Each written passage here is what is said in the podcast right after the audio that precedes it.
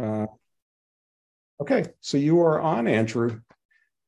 Awesome. Thank you, Charlie. You flatter me. Um, uh, you, you've, you're such a fountain of wisdom, I think, in our chemsex group, um, just with, uh, significant sobriety and, um, you know, just a, a, lot to share. And, and I know we all appreciate you for it. And thank you for asking me to do this. Again, I've, I've never done this. Um, it, speaking for a sustained period of time kind of makes me nervous, but I think this is wonderful practice.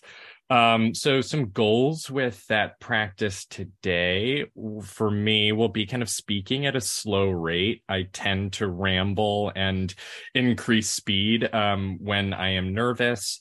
I'm going to try and have an awareness of how often I'm saying um. Um is one of my comfort words uh, to fill dead space because the silence is terrifying. Um, and this is re- mm, there you go. Um, and this is really about curiosity over fear. Uh, my therapist said something that really stuck with me one time that that fear and curiosity cannot uh, occur at the same time. That that we must set aside fear in order to be curious about something and so yeah this is that. Um so i thank you for the practice. I i've heard one irish dialect or accent so far. It seems to be a lot of americans. I i really just wanted to convey my deep love for martin mcdonagh. Um i uh wrote a uh research paper on him in uh high school on his body of work and and his films are really wonderful. Um and so he's sort of my only window into Ireland. Um, and yeah, uh, Charlie seems to have ignited an interest in the whole chemsex phenomenon amongst everyone who comes to this meeting, which um, I mostly know through the lens of gay men and extreme sexual behavior. However, this is a growing phenomenon. It is not exclusive to gay men. It's really um, occurring amongst a lot of categories of people, and it's extending beyond really hard drugs like meth. It's uh, even the prescription stimulants like Adderall and Vyvanse, I think, are really fueling some concern around them um, paired with sexual behavior. So, uh, thank you for expressing an interest. It sometimes feels like a little niche drug pairing interest, but I think it's a very um, prevalent one. And so, yeah, I'll kind of walk you through my story towards addiction, touching on some details within childhood and early adolescence that I think are uh, relevant. Um, so I'll kind of set the scene. I grew up in Memphis, Tennessee.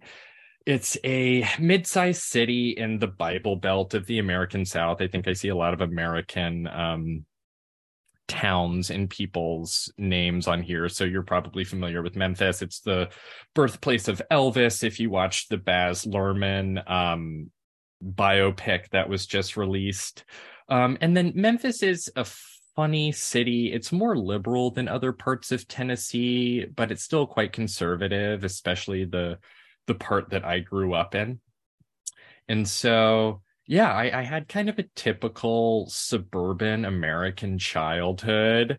Mother and father present in the home, still married, um, two siblings, older sister, younger brother, uh really a, a, a, pretty loving childhood. Uh there there was some pain tangled up in there which i'll kind of get to. I was raised catholic. This was um true of everyone i kind of went to school with. It was a private catholic school and so we were all raised catholic um and i i guess i was a little more catholic than others i was an altar boy um which looking back i mean it was it, it gave me a sense of purpose there was a there's kind of a theatricality to it that I really enjoyed. They, you know, the Catholic Church, they wear these costumes and uh, there's a lot of singing and, and uh, I, I, really enjoyed that aspect of it.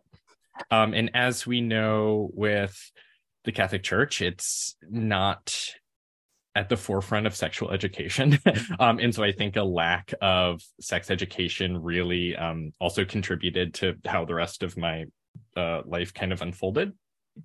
I was a very effeminate boy. Um, I gravitated towards Barbies, uh, still do. I really admire dolls of all sorts. Um, I really enjoyed brushing their hair, uh, uh, creating uh, relational aggression amongst them. If you have an empty tissue box, you can make a nice hot tub that can fit about two Barbies. Um, if you need to take that tip somewhere. Um, I would dress up in my sister's dresses. I um, would also put on pajama pants around my head and wear them as long hair. I uh, I exhibited just a lot of very effeminate behavior, which is not atypical for a lot of young gay boys. Um, this was this made my parents very uncomfortable. I think on my mom's side there was some oh he'll grow out of it. On my dad's side there was some deep concern.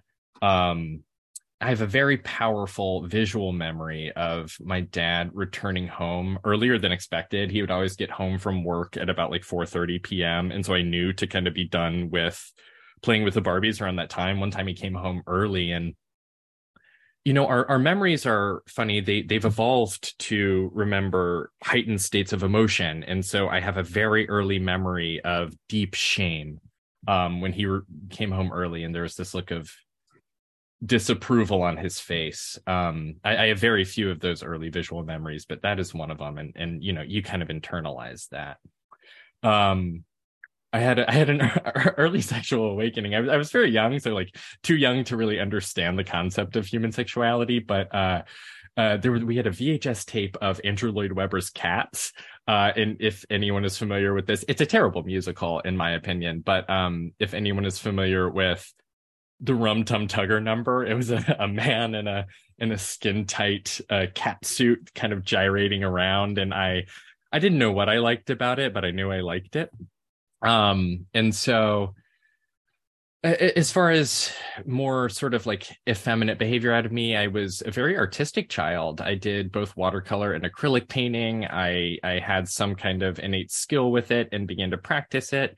Um, there was in the culture I grew up in, it was very, you know, boys do boy things. There was a lot of pressure to be both good at sports and enjoy sports, both of which I had no interest in. And um well, and this was an early example of kind of inconsistent messaging from my mom. You know, I she, she loved the artistic expression. She loved the painting. She would hang them around the house however, there were other forms of it that uh, she kind of disapproved of a little bit more.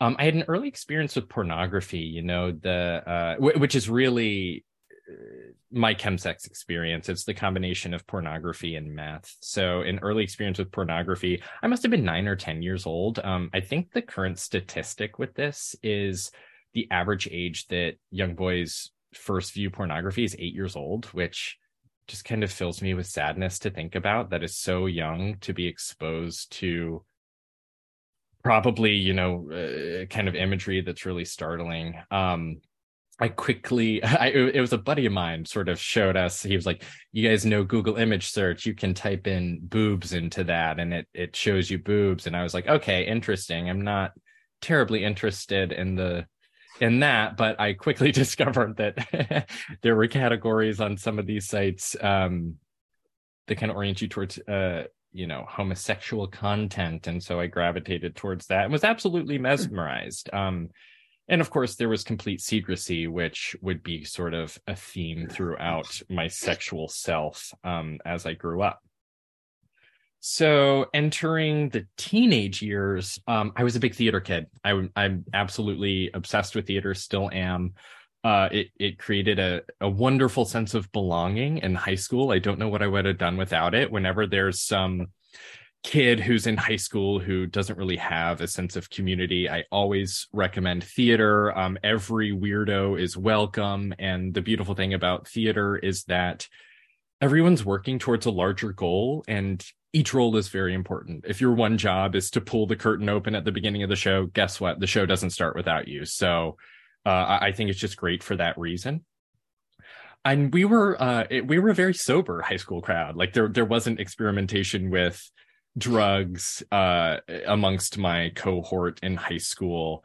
Uh, other kids were experimenting with drinking and stuff, but I think we had a blast sober. So I was really grateful for that. Um, really great group of friends I went through high school with. Uh, I gravitated towards creative writing. I uh, we had an excellent English department at my high school, one that really gave valuable feedback, and and a few professor professors. Um, these were teachers. You don't call high school teachers professors. Um, a few teachers were really encouraging of my writing, and it kind of inspired me to keep practicing. I read through David Sedaris's entire body of work in high school, which um, which was just so important because all the novels we were assigned were these, you know, these prolific Southern writers who would describe the smell of the wind in Georgia. And I, I, I, I value that writing. It's beautiful writing. I didn't, um, it wasn't that interesting to me. David Sedaris kind of taught me the the beauty of nonfiction writing and humor writing, and and how um, even the most mundane of occurrences can be turned into beautiful writing. And so this has been something I still practice. Uh, early experiences with shame specifically from my mother there was another instance of getting caught looking at porn um it's, it's a kind of a funny story she we had one family computer and I thought I had figured out how to properly delete the browser history when I was probably 11 or 12. She, she, she, she went to look up something about like Disney. So to type in Disney whatever and it autofilled to deep throat men. Um, and she, she, she immediately called my name and, uh, and, and I, I watched her cry at the computer. It was a really difficult experience for me, um, just because I was already so deeply full of shame, and she was launched into absolutely freaking out about it. And the the the real pain of that is that it was never fully addressed. Uh, just this this shame bubbled up in me, and then just moved on, which is sort of how my family has always operated and how a lot of families I know have always operated. When something difficult happens it's just don't talk about it. We'll move on. We'll act like it. It didn't happen. And um that's that's our coping skill. Um you know I I'm I'm glad to uh glad to have kind of shaken that approach to difficult experiences. I also got caught playing around in makeup. Um some part of it was uh, probably insecurity about teenage acne but another part of it was just a love of the the, the feminine painting on a face. I, I was kind of fascinated by it, and I would secretly kind of play around in makeup. And I think there was like a little bit of foundation on my face that I stole from my sister, and my mom saw it and again sort of looked at me with this look of almost disgust that was kind of seared into my memory. And she said something like, you know, we're not going to tell your father. He can't know. And again, just proceed. Don't talk about it. That's kind of how we operated. Um, I don't think she minded an effeminate son. I think she enjoyed someone in the kitchen with her uh, who who would help her kind of decorate for the holidays. But one thing that I think my mom really struggled with was the thought of me being gay. You know, men having sex with men. This was where she kind of drew the line in her mind and that's just because she grew up in a very small city in Tennessee in a very religious community. Um so yeah th- those early experiences with my mom really sat with me and i think fed what what again later kind of occurred throughout my 20s uh, i developed a pornography habit throughout high school that was honestly pretty gentle. Nothing of real concern. I think another statistic is like the average amount of time spent on something like pornhub is seven minutes you know j- just enough to kind of become aroused bust a nut and log off. Um, and so my early experiences with porn weren't weren't of that much concern to me. I had an active sexual imagination outside of pornography which is something that pornography kind of quickly takes over. You you you find yourself unable to become aroused without the visual stimulation. Uh my fantasies were quite romantic which um which became true later in life. But in, in high school i used to i knew which classes were kind of unimportant and that i could mentally tune out of and i would engage in very vivid romantic fantasy. Um there was some shame for their gayness. You know, I was really good at com- compartmentalizing that part of my life. You know, that that was something that I could throw to the back of my mind and say, oh, don't think about it too closely right now. um, and that would sort of come to haunt me later on.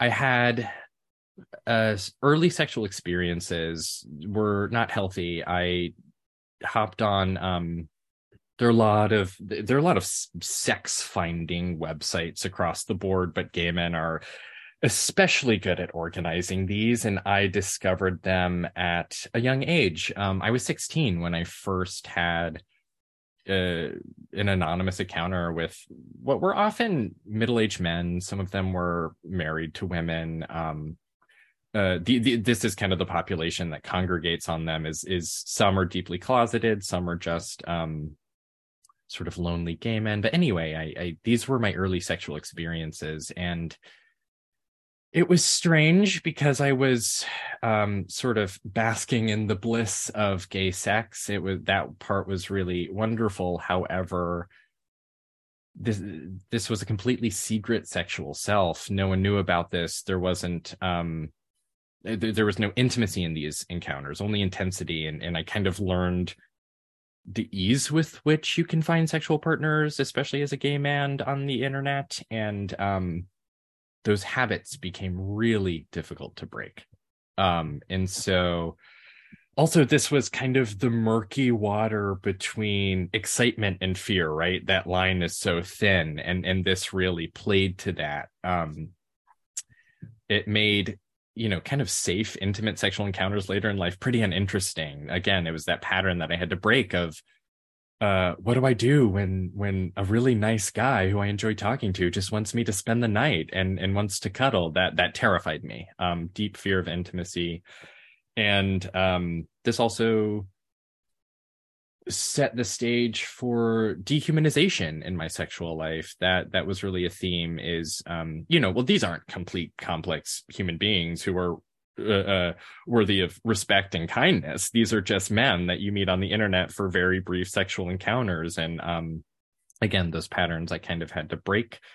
Uh, I was desperate after high school to get out of the South. Um, I hopped up to college in Chicago. I went to a, pro- a small arts school for um, television production. I, I, consumed a lot of TV. I got into um, television writing and um, Chicago was such a culture shock because uh, I, I, arrived there and being gay was not only accepted and normal, but it was like cool. It was almost lame to be straight. And um, uh, so that was that rocked my world because I came from this very conservative environment where being gay, oof, that was a real issue. You know, that's something that you might want to hold on to for fear of stigma um, or ostracization. And Chicago was different. Um, you know, I began drinking here, and my drinking was never really problematic. You know, it was college kind of party drinking. It it never got out of hand. Um, however, I discovered Adderall. You know, stimulants were really uh, what attracted me, and so Adderall kind of appeared in a few different ways. First, it was a study drug. I remember the first time I took it. It was there's slow release Adderall and fast release Adderall. And this was fast release Adderall, which like launches you into the euphoria pretty quickly. I took it because I had to finish up a paper that I had procrastinated on. Next thing I knew, I was pacing around my apartment, getting all these short story ideas. I, I had like a notepad next to me, just jotting everything down. I felt like a genius, and it kind of filled me with this euphoric feeling of like this is perfect. I've never felt this good before. And so the, the you know the the central nervous system depressants like alcohol and marijuana they were their own thing. They were enjoyable. I really love the stimulants. And um and i would later become acquainted with the uh the most powerful stimulant out there methamphetamine so i i also used adderall as a party drug we would kind of like snort it in the bathroom at parties um and uh, to, just to kind of stay up with the drinking. Um, and then I discovered it alone with pornography, which is really the, the the danger with it was discovering the way it fueled the sexual mind. Uh, you you could not only spend like I think the one of the first time I paired it with pornography, I spent six hours viewing porn, and there was just this hyper focus.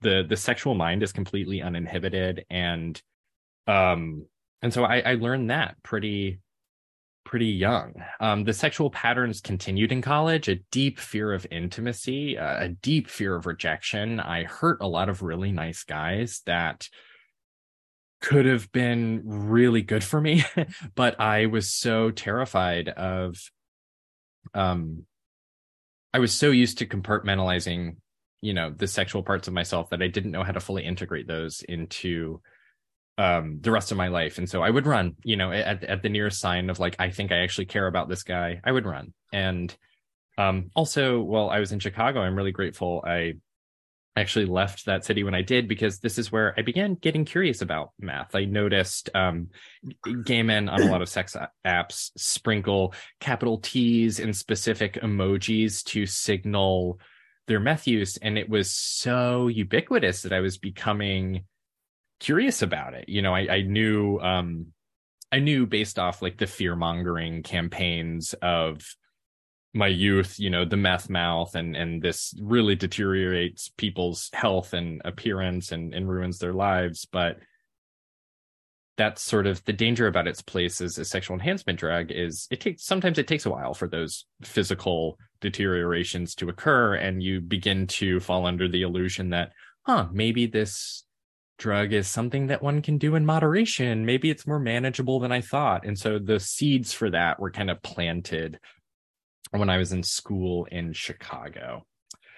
So I was sort of living a double life in Chicago. I was out with my friends. I um I felt very comfortable. However, I just didn't share that part of myself back home and that was bubbling up. It kind of erupted in severe depression. Um, I came out to my parents. Uh, there was a tepid response from them. I think it was sort of obvious that I was gay. Um, it, it shouldn't have come as a shock to them. And so, in revealing it to them, there was just this kind of begrudging we always knew this was coming. We were kind of hoping and praying that I just had a very effeminate straight son who's super into musical theater and has never had a girlfriend. You know, like it's mm. it's sort of absurd thinking about it now, but um that experience of coming out to them was really difficult. It actually launched me into such a severe depression that I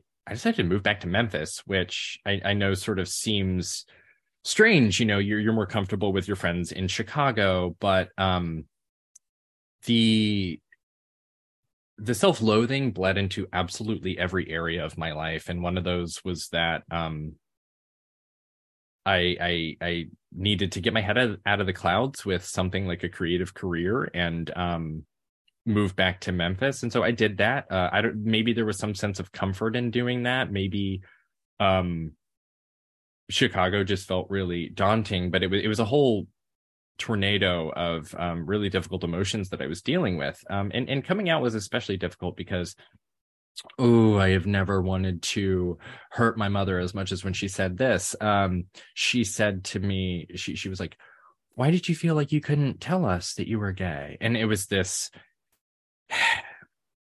she knew it was bullshit. she she um I think she kind of had to do that in her mind to protect herself from from really confronting the fact that she didn't create a very welcoming space in um my childhood for me to come out. And you know the responsibility they were sort of implying fell on me the child going through all these very difficult emotions to find i i find a way to come out to them. You know i my dad um my dad sort of always implied like you should have just come out earlier in high school. You could have avoided all this pain. And i was like oh okay. I guess i guess all that fell on me. Um and coming out was also really difficult because it felt like all my family was protecting my parents from feeling like they had done something wrong. I think because i was in such a dark place i was I was, I, it was implied that I was sort of creating that within them. And, and so people kind of rushed around them to make them, you know, assure them, no, no, you didn't do anything wrong in raising Andrew. He's just got to go through this. And it was really difficult because no one really asked how I was feeling throughout that process. It was, it was sort of assumed he'll figure it out. In fact, it was sort of gently suggested to me, hurry up and start hurry up and get over this because you're you're creating a lot of um guilt in your parents. And so I kind of felt like I just needed to pick myself up and and be fine with um well really again kind of just brush off all that shame like we did um growing up. And so the depression worsened. I I used to describe myself with three words that I would use on an endless loop. Those were pathetic, worthless, and undeserving. I would just marinate in these thoughts for hours. Um, it, it bled into every area of my life. It was total self-loathing. I had never experienced it before. It it um, I don't know if anyone's done um CBT, but one of a, a really powerful aspect of that it was it was pure negative filtering. It, it was pure dichotomous thinking. It, it was um, I I really attached to this idea that um, I, I was just a, a, lost cause and and um, really unworthy of love. I think that was a huge theme throughout a lot of those feelings. Uh, Jacqueline Novak is a comedian out of New York, and she has a really funny line about depression. You know, sometimes the depression stems from a specific event. Obviously, the circumstances of my childhood were kind of tangled up in that, but um, she says there's something sort of devastating with depression uh, in realizing that you weren't exactly abused. You know, there wasn't this one specific event that kind of led to this, and that's what I felt. I, I, I spent so long wondering what happened? Why did this creep into every area of my life? I understand in the in the sexual orientation realm but um the only way i know how to describe this depression is that i was reckoning with my complexity as a human being. My my mind wasn't ready to do that and it all kind of poured into the forefront in a way that was um kind of asking me to integrate every area of my life. And so I tried every antidepressant under the sun.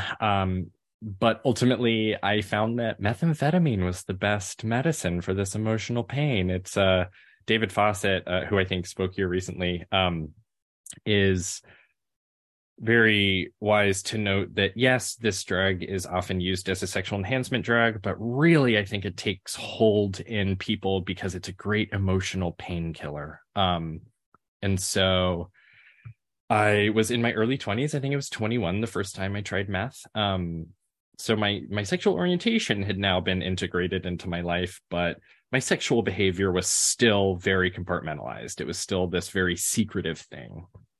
Um, I first kind of explored my curiosity with it with this guy named Chris. I found this guy with a capital T in his profile on Grindr. I had a phone call with him actually beforehand, and I said, "Look, look, I know I know meth is one of these very powerful drugs, but everyone seems to be using it. So tell me about it. And um, he said something to me like, you know, you should really use this with me for the first time because other guys might take advantage of you, but um, but I won't. And and he was actually right.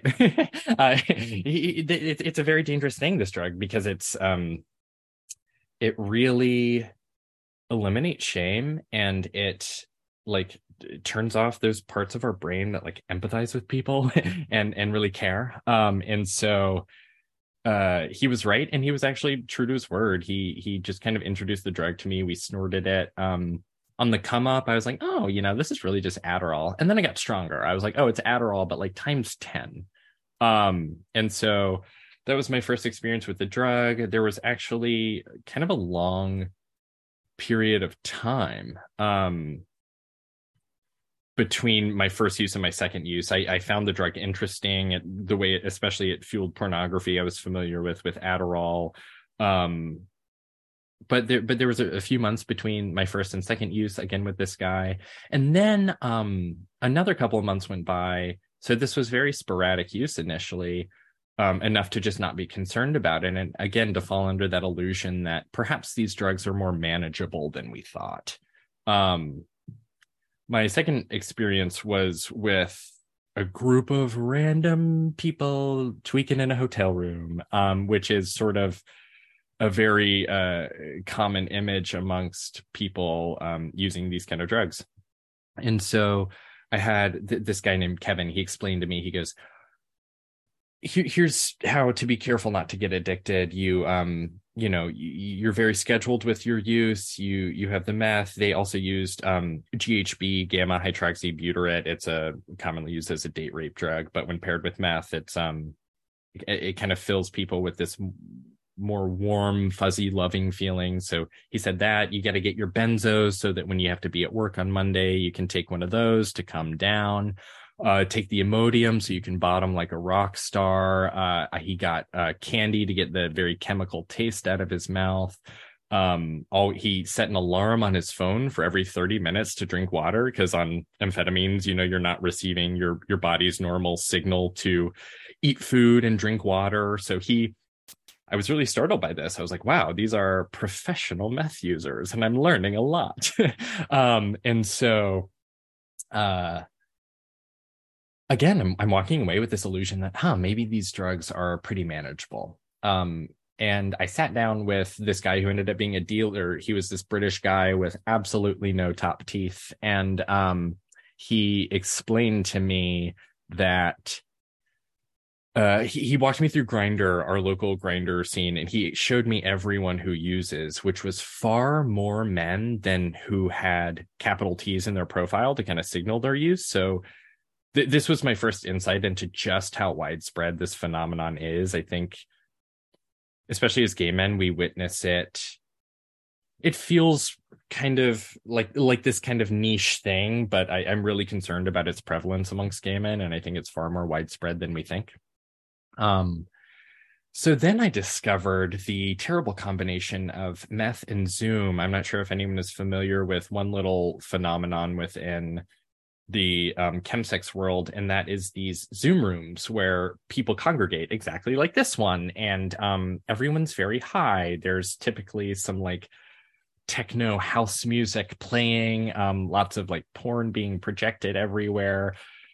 It's it's visual stimulation unlike anything I'd ever seen. I would say it's like porn but live. You know, you can interact with everyone and and share sexual interests. Um, there's this twisted sense of camaraderie in this world. One thing that's really true about stimulants is it's very easy to make friends on these drugs because again, it kind of eliminates shame. It it um you're kind of filled with this sense of in- invincibility. And so the, what might be at play as far as uh, uh, keeping you from really opening up and, and becoming vulnerable with someone that's eliminated. In fact, um, in these environments, I, I found that people were shockingly vulnerable. They would share very difficult childhood experiences, uh, uh, deep buckets of childhood sexual abuse I found in amongst men who use these drugs, and and people were very willing to share that. Again, it it was that drug that sort of disinhibited them enough to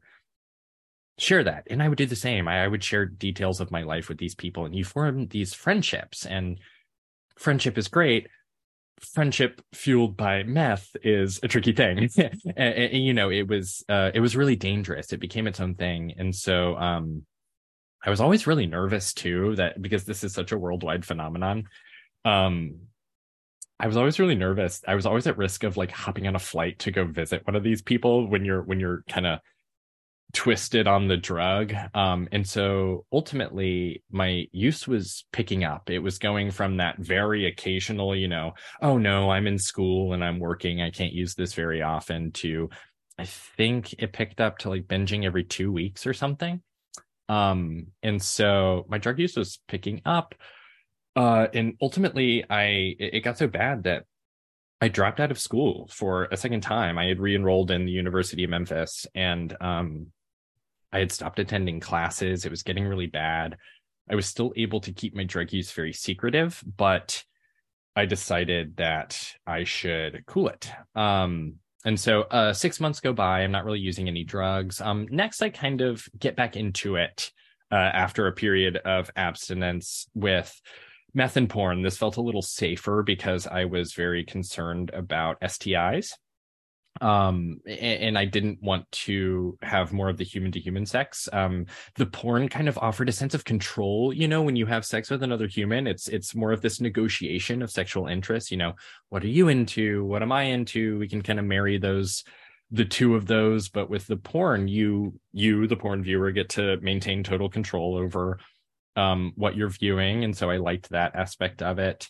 Um my imagination soared again with the combination of these two things. Um and what was really sad was there was a, lot, a lot of the fantasy I engaged with was again often pretty romantic. There was this warm, euphoric, loving feeling I associated with the drug that was really at the core of the addiction. And again, with the endless novelty that porn provides, um, I made my therapist become very aware of the chemsex phenomenon just because I was like, I need your help getting through this. And one thing he read about it, he said, what what I'm reading about this is that the the experience for most men with this drug tends to deteriorate. You know, at the beginning the sex is great and then it begins to deteriorate. And I said, "Oof, I think that's true of the sex, but I, that hasn't been true of the porn." Um it, it's because of the endless novelty, I could always go down some different rabbit hole.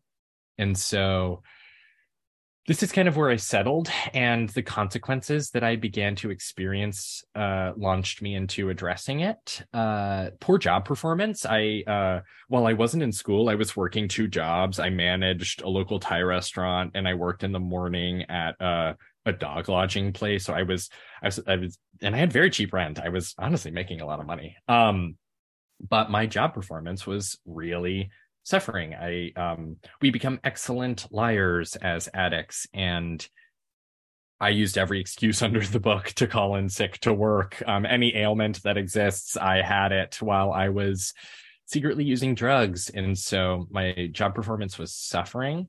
Um, I was suffering from erectile dysfunction, which was really sad to me. You know, stimulants really affect that part of the sexual experience, and um, I wanted to regain that. You know, I, I was caught in this hell of only being able to experience sexual arousal with with some kind of stimulant in pornography.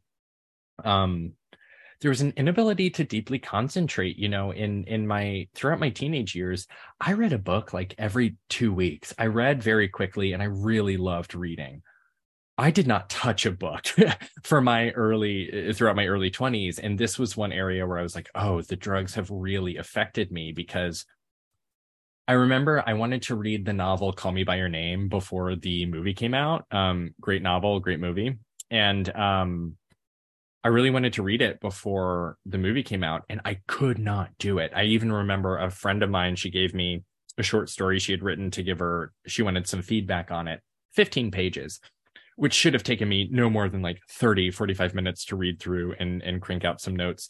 It took me i want to say like 8 hours to read a 15 pages of material. Um my, my brain was just really suffering and my relationships were suffering. I was a completely unreliable person.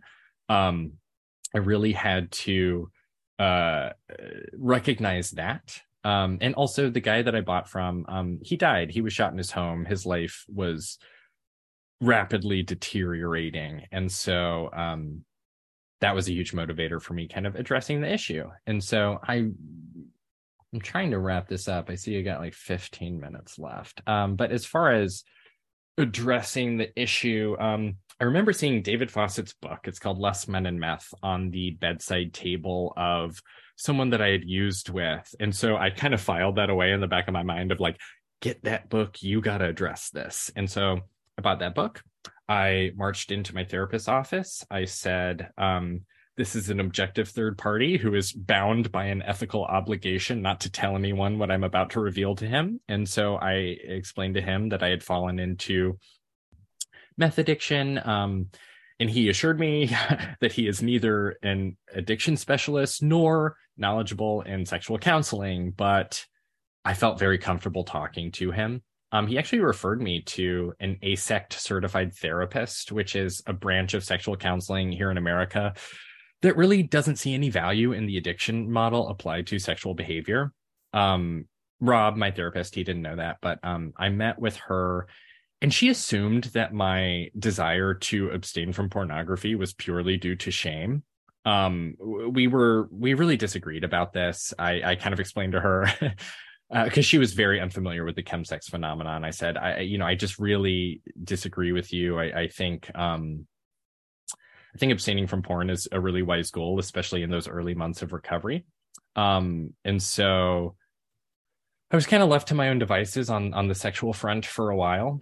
Um, just kind of assured that if I really keep the sexual behavior under control, I could get it. Um, thank you, Charlie. Um, uh, next, I dive into 12 step programs. Um, there was some initial shame, the kind of language I think I used uh, with my therapist as he was really trying to convince me to go to these was I'm going to have to crawl into one of these meetings, which really revealed a lot um, about what I thought about them. I think I was fearful of knowing someone in one of these rooms. We had a little virtual CMA meeting um, here in Memphis, and, and, I really wanted to go to CMA. I wanted something that, um, and this is Crystal Meth Anonymous. I wanted something that, uh, not the Country Music Awards, different thing. Um, but CMA, uh, I wanted something that where I could really speak specifically to the meth use. Just again, my my alcohol use. Um, I, you know, I, I, don't drink alcohol. I have no interest in drinking alcohol. Um, but it was alcoholism was just really never part of my drug using experience. Um, and these were ultimately very wonderful. I made so many friends. I really think the most powerful aspect of the support group approach to addiction recovery is the fellowship. Um, I made so many friends in Europe. I, I, I just gained such a deep cultural understanding of so many different parts of the world and and how addiction um, is just such a is such a widespread human thing um, and the wonderful thing about CMA is that I think it's kind of safe to say that Crystal Meth Anonymous is about 80% gay men. Um, I don't think 80% of meth users are gay men. I just think gay men sort of have this outsized um, place in the in the structure of that. And and because of that, because there's a lot of religious trauma surrounding um, a lot of gay men's experience, it was more secular than other groups. And so these were really just discussions of gratitude, self love, working through anger and resentment, um, tips for relapse prevention. Um, this was wonderful. I, I, I, just, I, I would go to like five meetings in a day in, in that first year. You know, I, I, if I had the time, I would uh, just soak up as much knowledge as I could from people. Um, I really took a Buddhist approach to the spiritual aspect of it, which I did with a really open mind. Um, this this kind of spiritual philosophy really jives well with um, my idea of a higher power, which for me is the divine nature of love. There there really is this, you know, love is this immaterial thing. It transcends the material world. It is what unites us as human beings, and it's what we have to lean into in addiction recovery. And so that really guided um, my idea of a higher power throughout my my 12 step process. Um, I, I think Viktor Frankl's Man's Search for Meaning is a wonderful book that really highlights the divine nature of love. Um, short read if you if you want um, a good, very meaningful read.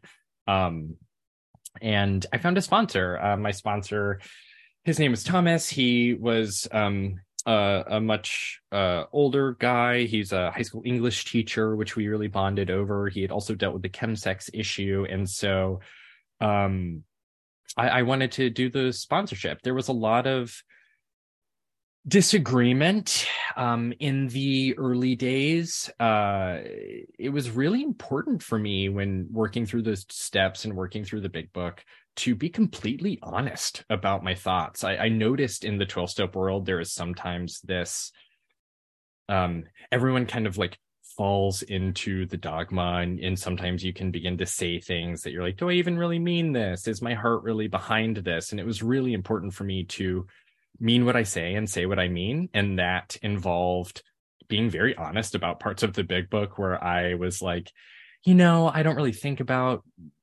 addiction in this way. That this this section isn't really valuable to me. Um i had a real dislike of prayer you know uh, my my sponsor he really wanted me to get on my knees and pray this like very antiquated very christian sounding prayer every morning. And i did it for a week. I was like no i'll i'll do it. I will do it for a week and I will report to you how it makes me feel.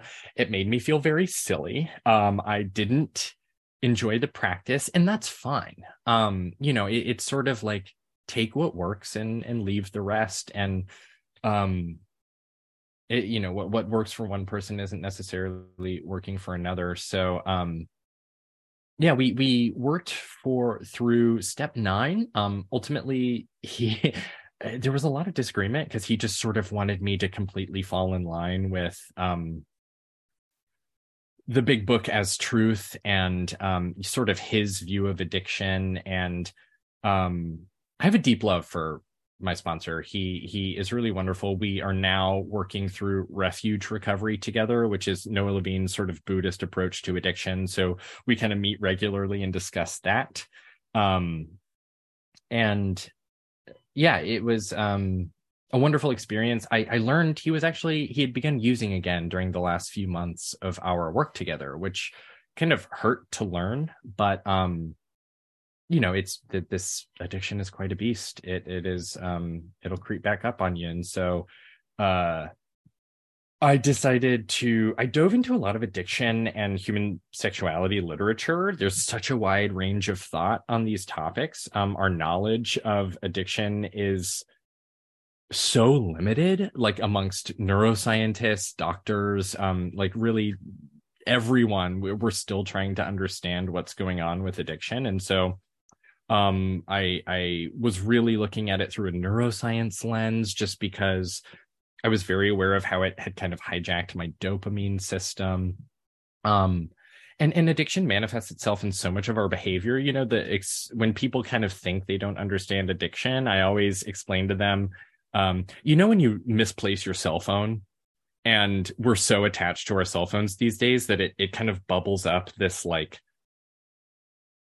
unrest within the person like i i cannot calm down until i find my cell phone you know that um to me i'm like this is addiction at play. It is it is your brain kind of clinging for that thing that that gives you dopamine um hits and creates a sense of comfort. And so um I, yeah i just think addiction is really important to understand. Um we transferred our CMA group from Zoom to in person, which I I just really preferred. I I liked the you know being able to reach across the room and, and give someone a hug. Um, and so uh, we established a local cma group. Um, it became sparsely attended with men most of whom got sober through aa and had again a very devout um, adherence to the structure and the principles of aa which was fine you know. I um I felt sort of isolated as the only one approaching it in a non-theistic way, in an agnostic way. Um,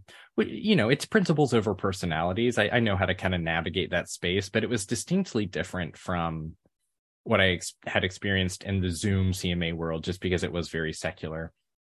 I kept hearing this line a lot, which really frustrated me. Um, and it was very pointed at me in this in-person meeting. It was, um, I also used to think I was too smart to believe in God. That's what I was told a lot by um, some of these men. And, you know, I just kind of had to smile through that. Um, to me, that is the equivalent of me saying dumb people believe in God, which is something I absolutely do not believe. You know, whatever form of spirituality you take, if it is working for you, great. I'm not here to convince you that God doesn't exist. That's nothing that any of us are sure of. And um, uh, but but I felt this pressure to, uh, y- you know, some some people really do believe, and there's so much evidence that you can navigate a 12 step program in a non theistic way and maintain your atheism. But um, there are some people who just really don't believe that and i was amongst a lot of them. So ultimately i decided to step away from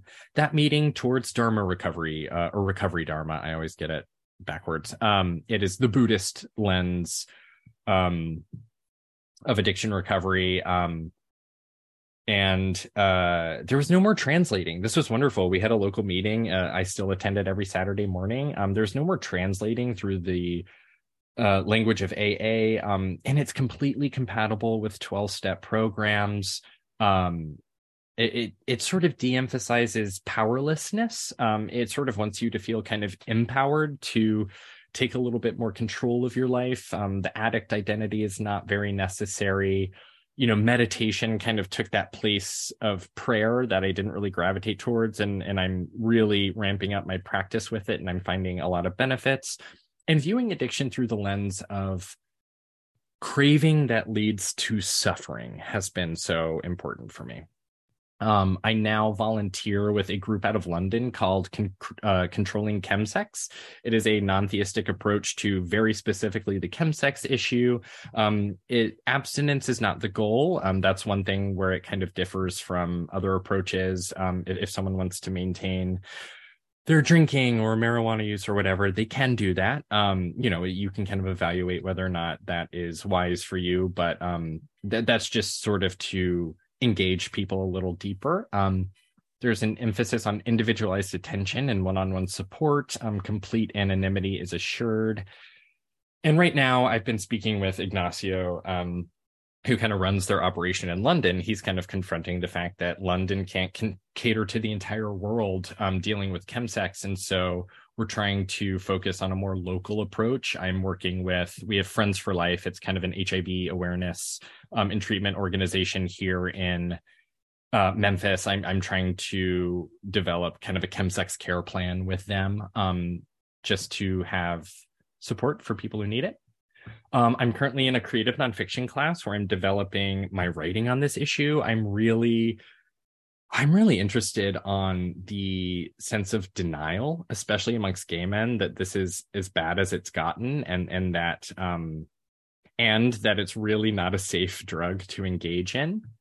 Um, and I am admitted to uh, my state's um, social work master's program to kind of further my career as a clinician. You know, I, I I just really want to dedicate my career and as much of my brain power as I can to figuring out how to support people through this because there's just a very low success rate you know this is these are powerful drugs and especially when it comes to gay men um you're you're you're rubbing up against a culture that just is very sexualized it's very difficult to disengage enough to kind of make those proper um adjustments and so Okay, I'll just kind of go through these pretty quickly. These are some tools that have really helped me um, that I'll share with y'all.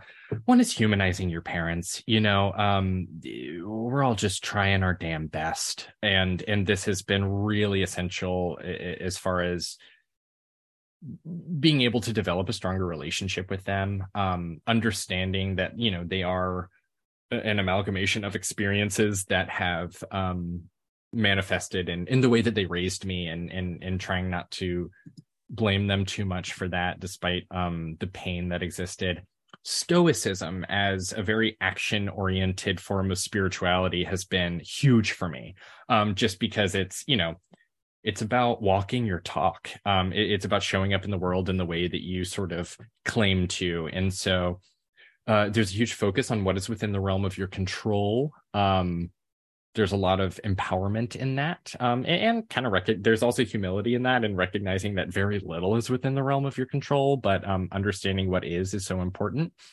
Um, i often think of this i think it's epictetus uh, when life offers you pleasure pause you know really consider what pleasure you want to engage in you know in on the spectrum between pure hedonism and pure discipline i kind of sit more on the discipline side. I really have to be careful with um, what pleasure I engage in. Ryan Holiday and William Irvine are great writers repopularizing Stoicism. Chloe Valdary is also excellent. She has a company called Theory of Enchantment. Cooking has been huge for me. Um, we often think we don't have time to do it, but um, it's an investment in our health. You learn to be okay with fucking something up.